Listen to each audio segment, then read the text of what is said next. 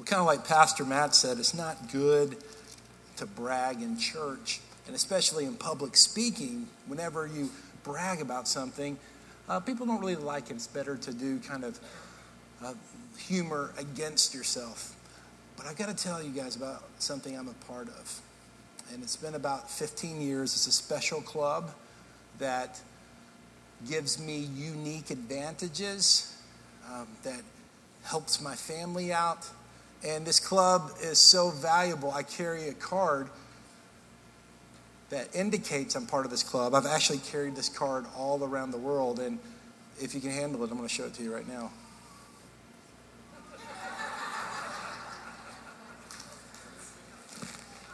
Kroger Plus card. About, I guess it's 15 years ago, I've lost track of the date. I was in Kroger and they told me about this incredible new program. Kroger Plus card. If I simply gave them my address and I gave them my phone number and my email, I would get special sales, special discounts on the food. And I remember that particular day, I was kind of pumped about this. I was excited. I thought, this is awesome. I go to Kroger a lot. I like Kroger for other reasons. And I'm going to have this special card. Even got one of the little, little plastic cards and put it on my key ring, which that's sacred space. Nothing goes there usually. And I thought, this is incredible. And then this incredible voice comes over and says, thank you, valued customer. I just warmed my heart. I thought, this feels so great. Then I discovered there wasn't much special about that. Because before the Kroger Plus card, for those of you who need a history lesson, all the sales used to get just for showing up in the store. Now, with the special card, they track exactly what you buy, when you buy it, and they think make you think that you're getting a deal, but it's actually the deal you would have got anyway. Early on, I won't lie to you, I felt privileged, I felt unique, I felt special. But when I found out all of you have the same card too, hey, it's not really that big of a deal, is it? And that's kind of human nature. Human nature, when we feel like we're chosen and special and unique and we have an advantage others don't have, we can't help but to be a little prideful. Then when we discover that what we have, anyone can have, our flesh doesn't value it quite as much. Now, there's a breakdown in every metaphor, but I want to talk to you a little bit about salvation. And we're in the Easter season right now. The title of this message today is the future kingdom. We're going to look at Revelation chapter 7 here in a couple of minutes.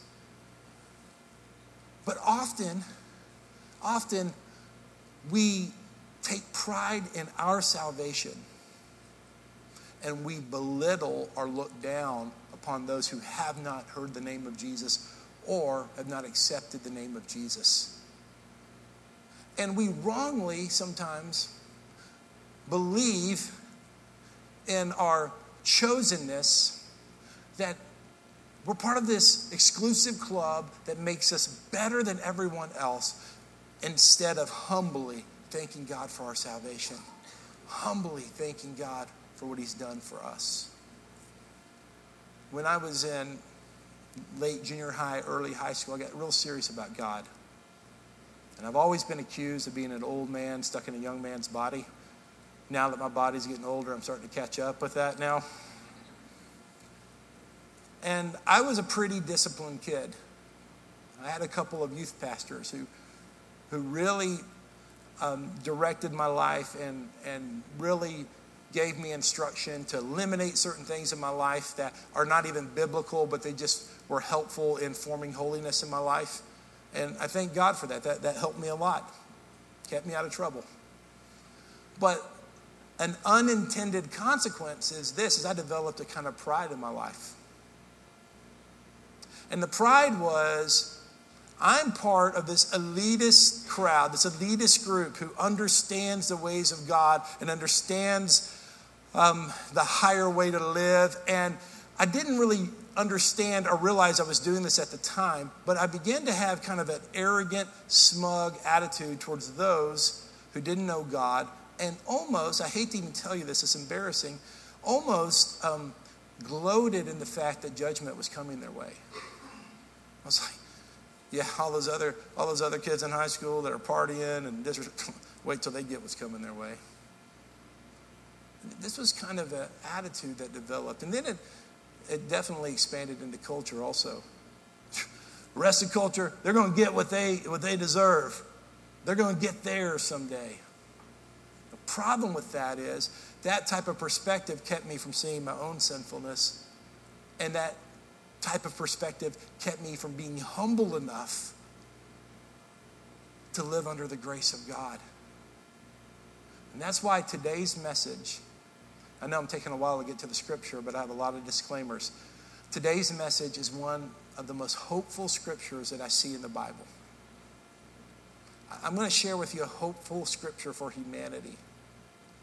I'm going to share with you a scripture today that exalts Christ, makes Christ huge. And I want to be clear about that that if Jesus is who he says he is, then he has to be the only path to God. There's not other paths to God. If, if there's other paths, if we're just taking any path we want to, some Jesus, some Muhammad, you know, some um, Buddha, so on and so forth, and they all lead to one God, if that is, is what we believe, then Jesus is a liar.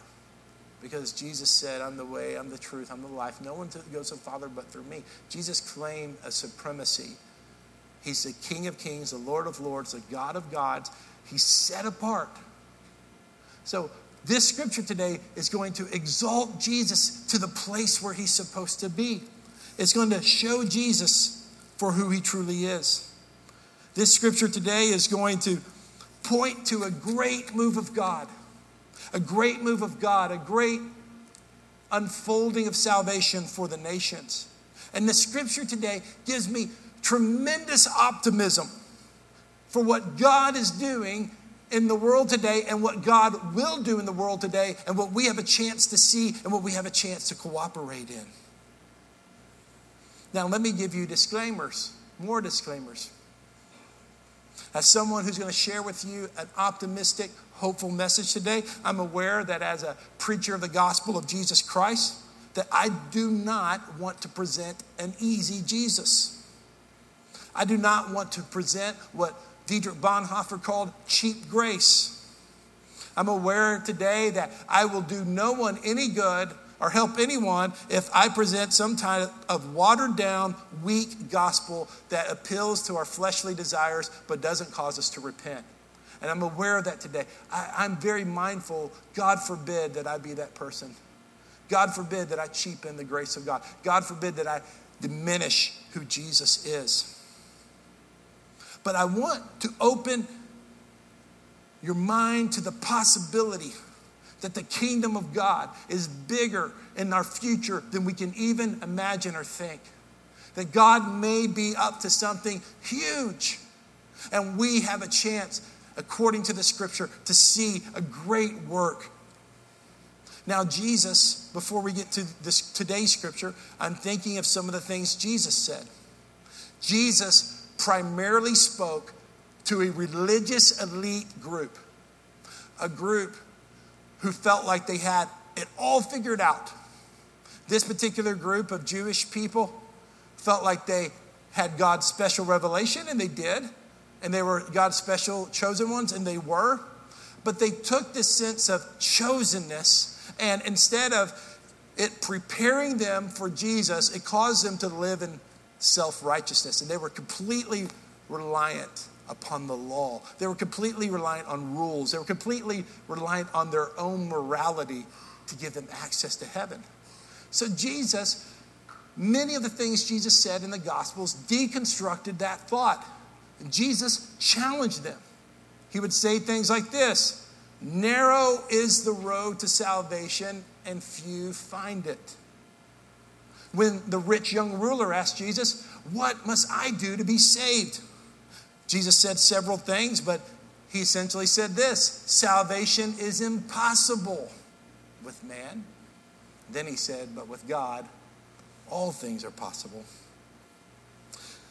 Jesus said that many would come to him, and he was specifically talking about false prophets, and they would say to him, Lord, Lord, didn't we do this? We cast out demons. Lord, we performed great ministry. We did all this great stuff in your name. And Jesus said, I'm going to tell those people, Depart from me. I never knew you. Jesus was clear that to follow him, one must take up his or her cross daily. It wasn't about raising your hand one time at the end of the sermon or walking the aisle or filling out a card. It's about every day taking up your cross to serve Jesus. See, the gospel message, Jesus challenged people to the core of their religion. Yet, as he spoke against this religious, self righteous, haughty, self reliant way of attaining salvation. What did Jesus do for the outcast? What did Jesus do for the marginalized? He went to the lepers, the outcasts, the untouchable, and he touched them. He ate with the tax collectors who could be equated today as those who take advantage of the poor in financial realms or through systems that take advantage of of those who are economically challenged. He went and he befriended ex or, or current prostitutes and allowed women to come be part of his ministry and allowed women to travel with him and gave them a place in his kingdom. Jesus did all of these things because Jesus' love and grace was reaching out to people who needed him. And so it is today, when I talk about the future kingdom, what do I talk about? I talk about the kingdom of God. About this time last year, I did some sermons on the kingdom of God. And as a quick reminder, the kingdom of God is simply this the rule of God. Whenever Jesus is in charge, that's the kingdom of God. He didn't come to start a military revolution, He didn't start, come to start a political revolution. Jesus came to start a God revolution. And wherever Jesus is in charge, that's the kingdom of God. I hope the kingdom of God starts right here. Hope the kingdom of God starts in my heart. And once the kingdom of God starts in my heart, I hope the kingdom of God is in my family. Hope the kingdom of God is in my church, that God is really in charge of this church, of our church. When I say it's my church, it's not my church, it's our church. That the kingdom of God is in charge here. And the thought that the kingdom of God, the rule of God is in our city, our schools, our education. is in our nation, even the world itself. That's the kingdom of God. As in heaven, be it on earth. So we talk about this kingdom of God and what it is and this future kingdom. And here's my first observation before we get to today's text. There's many people for the kingdom. If you're taking notes, you can fill in the blanks. This is the scripture that gives me such great hope such great optimism. This is a scripture that helps me look into our future here on earth and anticipate revival, renewal, a move of God, salvation coming to the masses, salvation coming to the Jewish people, salvation coming to the nations, salvation coming to all people that accepts Jesus Christ as Lord and King. Revelation chapter 7 verse 9. All right, here's a verse after this, I looked, and there was a vast multitude from every nation, tribe, people, and language, which no one could number, standing before the throne and before the Lamb. They were robed in white with palm branches in their hands. Let's just stay on that slide for a second. Here's this idea that Revelation chapter 7 is talking about what will come, what will come to pass. John is looking, the Holy Spirit is speaking through John, and he's looking into the future, this which has not taken place yet. And before the throne of God, this idea, this truth, this revelation is what it is that there's going to be representation from every ethnic group, every tribe, every people, that God is going to move beyond just one ethnic group. It's not just for the Jewish people, it's for all people. It's for all people. He has chosen all people. It's not just a Eurocentric gospel, which is just for the Western church and just for uh, the church in America. God is for Central America. God is for South America. God is for Africa. God is for the Arabs in the Middle East. God is for the 1.2 mil- billion, not million, billion people in India. God is for the almost 2 billion people in China. And on and on and on. God has a plan for the whole world. This, this is why we evangelize. This is why we go. This is, this is why we believe that instead of being part of this exclusive club that makes us feel good, like, I'm so glad I'm saved. The rest of the five and a half billion people on the planet, I guess they're just going to have to go to hell. No, instead of having that attitude, we say, This is for everyone. Jesus is for everyone. Jesus is for the whole world. And Jesus is not only for the whole world, He has a plan for the whole world. And so now we look at this scripture, and this doesn't feel particularly exciting. They were robed in white with palm branches in their hands. Well, let's look at the symbolic language of that. And, and, we know this that so much of Revelation is a metaphor, and that's why we're not quite sure what it means. All places we can we can infer and guess and, and discuss, but we know this is that uh, palm branches is is used to welcome the king, to welcome the ruler. That's what happened on Palm Sunday, but there's actually much historical context for military generals entering a city and palm branches being waved, and this idea of, hey, the whole world is going to welcome. We're welcoming the reign of Jesus. We're welcoming the rulership of Jesus. He's in charge. Because why? Is because many people will be in his kingdom. In verse 10, they said this, and they cried out in a loud voice. Salvation belongs to our God. Salvation is such a wonderful word. In essence, it means this victory. Victory belongs to our God. Salvation belongs to our God, who is seated on the throne and to the Lamb. The Lamb is Jesus. If you don't know that, that's a, a, a name for Jesus. He is the Lamb. The Lamb who voluntarily sacrificed his life as a substitute to reconcile us to God. And all the angels stood around the throne the elders and the four living creatures. And moving on in the narrative, it says, do we have anything else there? And, and, well, actually, that's not your fault. That's where I wanted to stop at this part. We'll go to the rest of the scripture. So here's the important part. The, the, the important part is this: is that who is in the middle?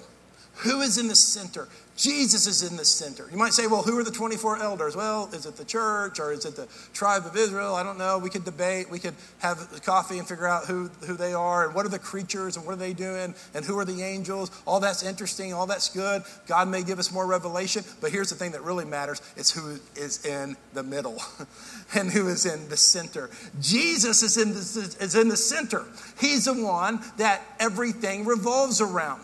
And this is the idea that redeeming the nations, redeeming the ethnic groups, redeeming all people is happens when Jesus is in the center. When Jesus is in the middle. And when we begin to put him in the center of everything we have and everything we are, then we are, are foreshadowing what's going to happen in heaven. We are declaring, as in heaven, here on earth, Jesus is right in the middle. He's on the throne. He's the center of our attention. He is the, he is the um, focus that we have. He is the one by which everything revolves around. Now, here's a second observation from the scripture. Yes, there are many, many people in the kingdom, but one of the reasons for this is there's great sacrifice for the kingdom great sacrifice for the kingdom. Look with me at verse 13. Verse 13 says, And one of the elders asked me, Who are these people robed in white? And where do they come from? Here's a curious response. I said to him, Sir, you know.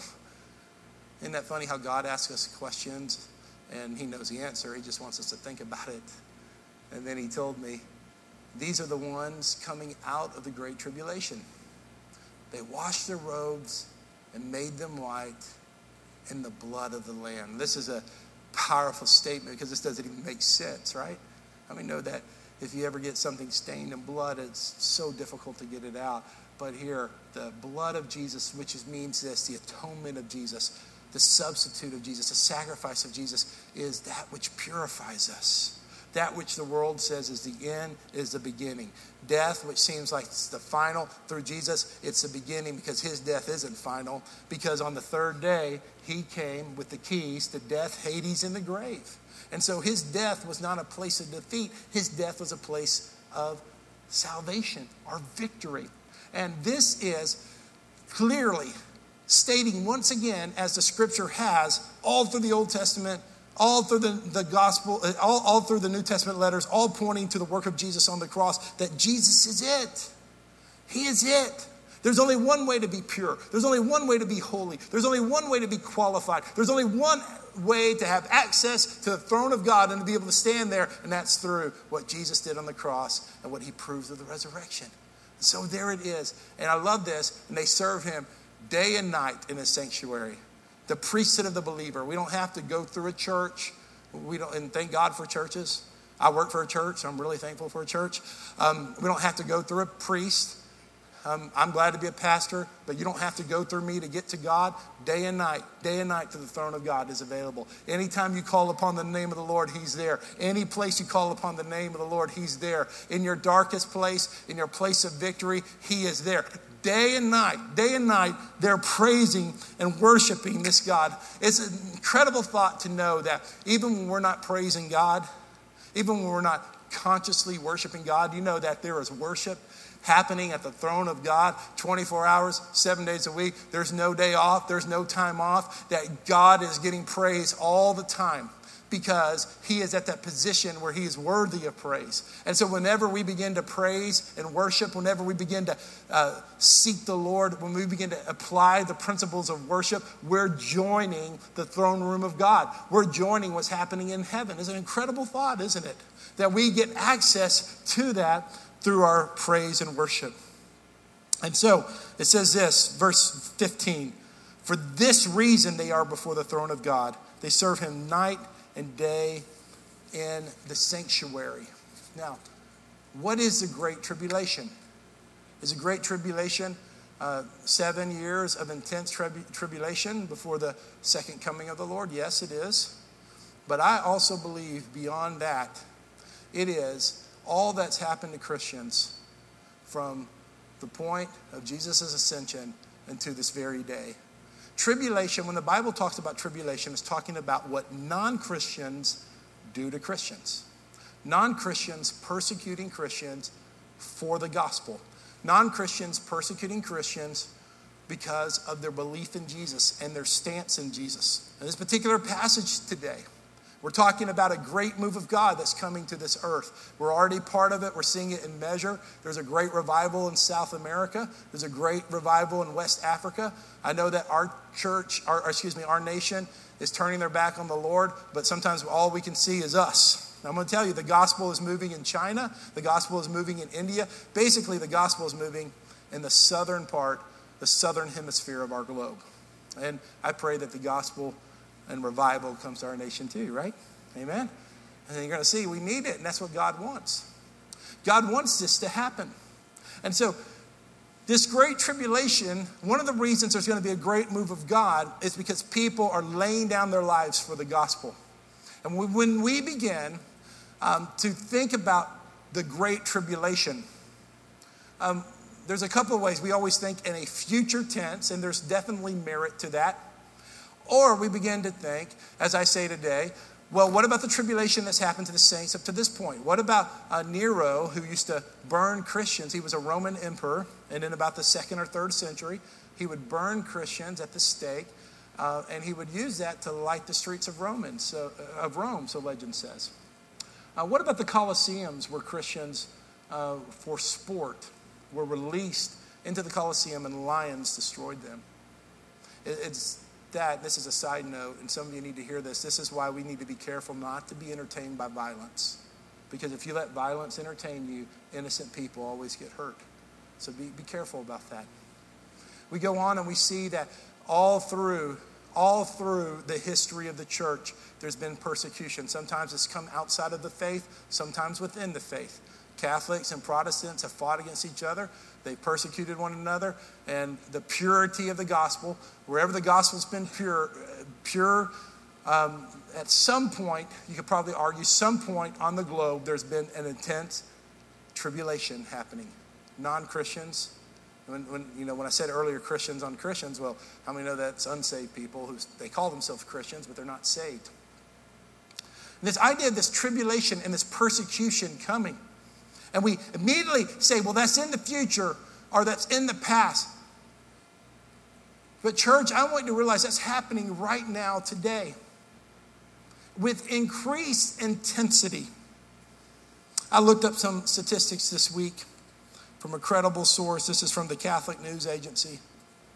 And in 2013, 2,100 Christians were known to be killed for faith related reasons. But last year in 2015, think about this 7,100 Christians were killed for faith related reasons. That's a triple from 2013 to 2015. There's a, there's a great tribulation happening for, for those in North Korea, for those in Afghanistan, for those in Syria, for those in Pakistan, for those in Somalia, for those in Sudan, for those in Iran, for those in Libya, for those in Iraq. You tell me that the Great Tribulation isn't happening to them when they're being beheaded, they're being crucified, their daughters are being raped. If not raped, they're being put into the sex slave trade. You tell me the Great Tribulation is just something in the future. Or the tribulation of Christians is just something we read about in the history books. No, it's happening right now as we speak. And one of the reasons a great move of God is coming to this planet is because we have brothers and sisters who will lay down their lives and will not, will not give up on the name of Jesus in the face of persecution. Would I be beheaded for Jesus? I don't know. I don't know. But I let my house be burned for Jesus? I don't know. I hope so. But thank God we haven't had to face that. And, and I'm not a masochist who's saying, oh, well, we just need that to happen. I think we need to make good decisions and so that uh, we can live a quiet and godly life here on earth. And we need to have good policy and good decisions so persecution doesn't come to our nation. And we need to be aware of those things. But the point is this is when we read Revelation chapter 7 about the martyrs, it's not something just in the past and just in the future. It's something that's happening right now. So it is that here we are, we think we're persecuted because we can't sleep late on Sunday mornings. We think we're persecuted because our kid doesn't have fun at church. We think we're persecuted because, well, you know, we can't get out on the lake fast enough uh, during the summer because we're obligated to go to church. And we call that suffering for the gospel. You see, in light of this scripture and in light of what's happening today in 2016, I'm going to tell you, we're a bunch of spiritual pansies. We're a bunch of weaklings. And our attitude about the things of God and the house of God is not appropriate in comparison to what brothers and sisters have gone through historically and what they are going through right now as we speak. It's nonsense. So we have the situation in Iraq where 1,100 Christians are known to have been murdered by a terrorist group called ISIL. There have been 125 Christian churches or schools or monasteries destroyed. Both Christians and Yazidi women and girls have been for sale. Well, you say, what's the difference? Well, to me, there's not because I care about all people who are victims of genocide, whether they're Christian or not. But why, why do we emphasize Christians? And here's a reason why.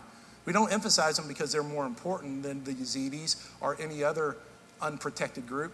Here's the deal the Bible's very clear. If we can't care about our brothers and sisters in our own family, how do we care about those outside of God's family? So it's not that we care more about Christian persecution than we do any other unprotected group. It's that if we don't care about the brothers and sisters who are in our family, how are we going to care for those not in our family? And so that's why we're concerned about these things. So 1,100 Christians in northern Iraq, basically in Syria, southern Syria, and what's, what's known as Kurdistan, which is an unofficial land. 125 churches destroyed. And uh, our administration would not acknowledge this as genocide. Secretary Kerry would not do so. There's a systematic eradication of Christianity. Christianity has always been a minority in the Middle East, but it has a 2,000 year history. And ISIL, or ISIS, or whatever you want to call it, I call it demonic inspired genocide, is trying to eradicate Christianity. And many groups like the European Union, Pope Francis, the United, the United Nations Commission on Human Rights, genocide scholars from around the world have called the present day eradication of Christians, Yazidi, and other religious minorities under ISIS as genocide, but the United States had not until, this is good news, on March 14th of this year, 2016, Congress passed a historic, unanimous 393 yeses to zero noes vote. It was House Resolution 75, recognizing the ongoing genocide of Christians, Yazidis, and other religious minorities under ISIS.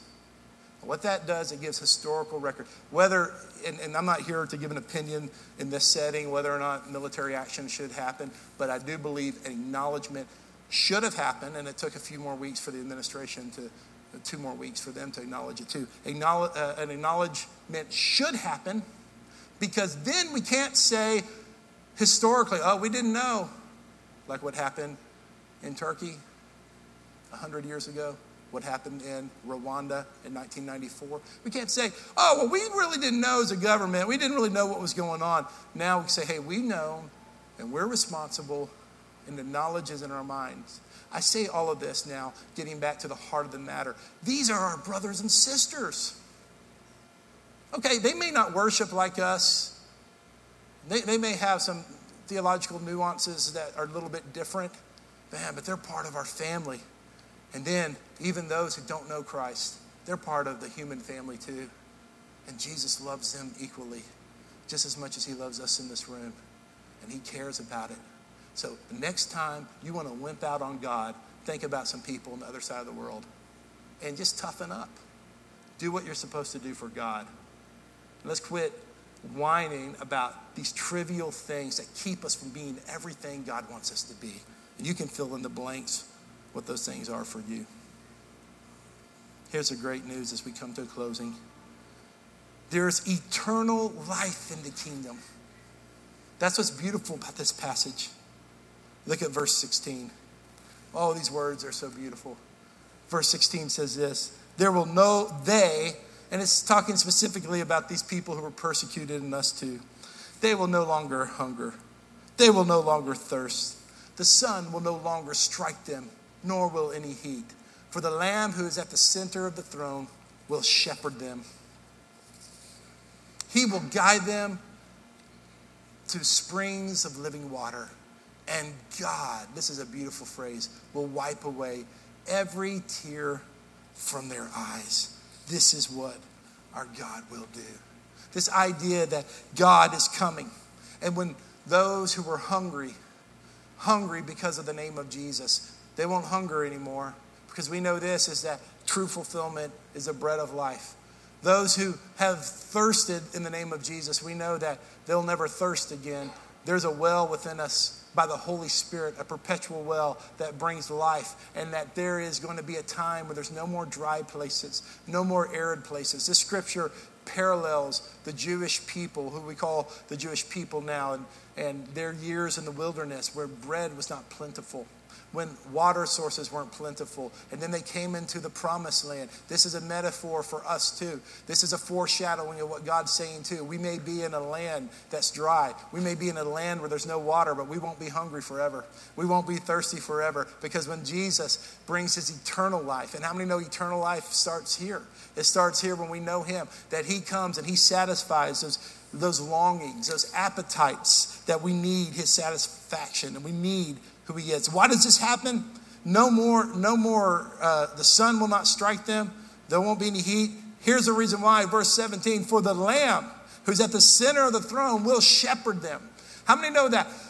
Our, our culture right now is crying out for good leadership whether it's, it's from the right side of the political or uh, aisle or the left side, it's, it's our, our culture is like crying out for leadership in the corporate world, uh, for equitable leadership, uh, for good, godly leadership in education. Our, our, our country is just crying out for that. And what they're crying out for is Jesus Himself. This need for great leadership is pointing people to the rule and reign of Jesus because He is the only one who's never corrupt. He's the only one who will never deceive. He's the only one, Jesus, that you'll never find a wrong intention. He's the only one who is full of truth. He's the only one who is stable. He is the only one who will not disappoint. He's the only one who cannot be bought. He's the only one who does not have a hidden agenda. Jesus is the only leader that we can truly count on. And if we have a man or woman who reflect Jesus, they'll get a little closer, won't they? But even then, then they'll disappoint. We've never had a leader in any field in any church,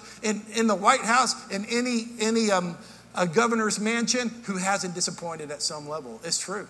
There's never been a leader that hasn't disappointed at some level. But the more our leaders reflect Jesus in the corporate world, the more our, our, leaders reflect Jesus in education, the more we see the example, then the greater our society will be. And we need to look beyond. You need to look beyond your religious leaders. You need to look beyond your political leaders. You need to look beyond any type of leader that you're relying on and look to the leader who will not let you down. Because I tell you where Jesus is. He's Right now, today, as I speak, he's at the same place he was before the birth of America. He was at the same place he was in the dark ages. He was at the same place that he was as soon as, as he ascended to heaven. He's at the throne of God, right in the middle of it all. He's stable. He's at the center. He's unshakable. He's unmovable. He's reliable. You can count on our God. He's not going to let you down.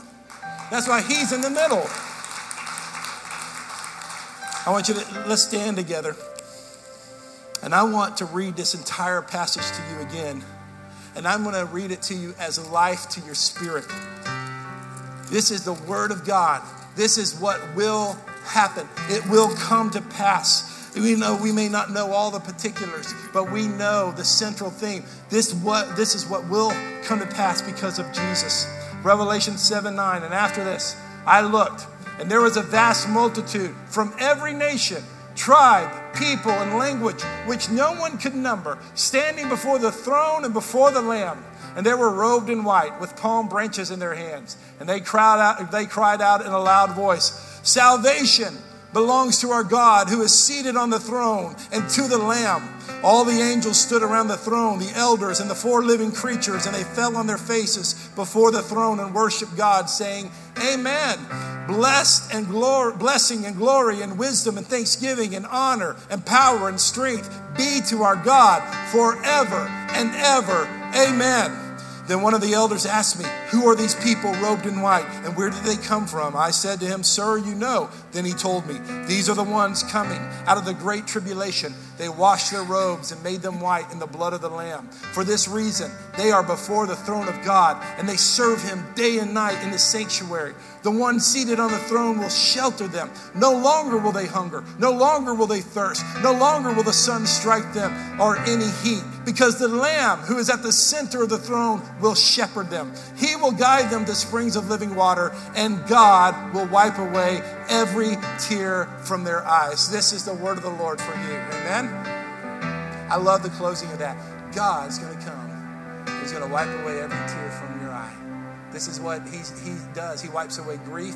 He wipes away regret. He wipes away all the things that causes our emotions to overflow. Sometimes our eyes just express what our words can, our emotions. God's going to reach down in tenderness as the Father and wipe those tears away. I'm going to ask our, our, prayer partners go towards the back. And if you need to be saved today, I want you to come talk to me, talk to one of our prayer partners in the, uh, that back area. And if you do not know if you're going to heaven today, you need to settle this issue right now. God wants you to settle this. Salvation is only through Him. It's not through your morality. It's not through good works. It's only through Jesus. And you need to go pray with someone. It may not be a salvation issue, but if you need God to work in your life, I want you to find a prayer partner today. I want you to find someone to pray with. And then we're going to allow the Holy Spirit to work in these last couple of minutes. And just in a few minutes, I'll dismiss. And, and here's what's going to happen communion's open at the front and the back as Beth leads us. If you want to take communion, you're free to take communion. I will not give further instructions. So when your heart's ready, eat the bread, drink the cup. And then, if you know someone near you and you feel led to pray for them, would you allow the Holy Spirit to use you to pray for someone?